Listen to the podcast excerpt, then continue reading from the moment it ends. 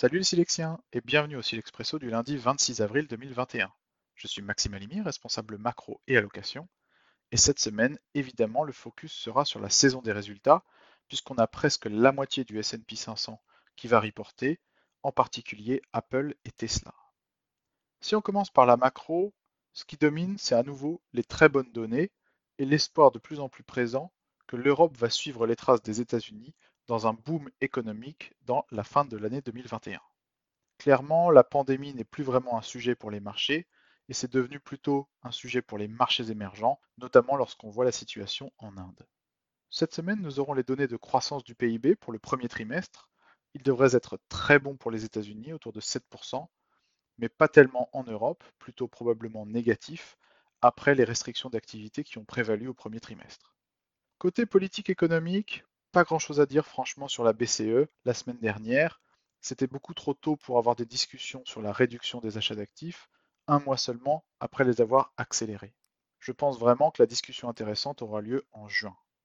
On peut quasiment dire la même chose de la Fed, puisque le meeting qui s'annonce cette semaine devrait être aussi relativement calme. Je pense que la discussion sur la réduction des achats de treasuries aura lieu beaucoup plus tard dans l'année. Si on passe au marché, le focus est vraiment sur le plan de l'administration Biden de remonter à la fois l'impôt sur les sociétés et l'impôt sur les plus-values pour les ménages les plus fortunés. Évidemment, cela perturbait le sentiment, mais si on regarde un petit peu les chiffres, on voit que l'impact sur les bénéfices des entreprises devrait être très limité finalement, de l'ordre de 2 à 3% en 2022 sur les bénéfices des entreprises.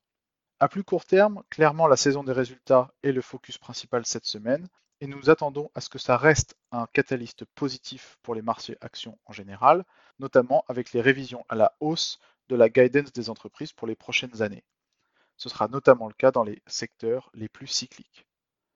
Ceci étant dit, je pense que dans les toutes prochaines semaines, il sera temps de reconsidérer notre allocation cross-asset et de se demander dans quelle mesure il pourrait être temps de réduire la surpondération aux actions après le rallye massif qu'on a eu sur le marché depuis novembre. Voilà, c'est tout pour aujourd'hui. Si vous voulez en savoir plus sur nos idées et nos solutions, n'hésitez pas à lire notre Select Snapshot dans votre boîte mail en fin de matinée. Bonne semaine à tous et sortez Sparké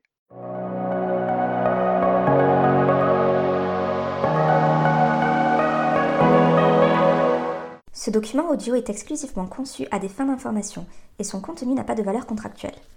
Il n'est pas destiné aux personnes qui seraient citoyennes ou résidentes d'un pays ou juridiction dans lesquelles sa diffusion, sa publication, sa mise à disposition ou son utilisation seraient contraires aux lois ou aux règlements en vigueur.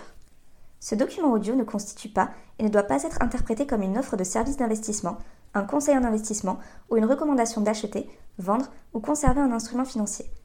Les données chiffrées, commentaires et analyses figurant dans le présent document audio reflètent le sentiment de Silex sur les marchés, leur évolution, compte tenu du contexte économique et des informations possédées à la date d'enregistrement du document audio et ne saurait toutefois constituer un quelconque engagement ou garantie de la part de Silex.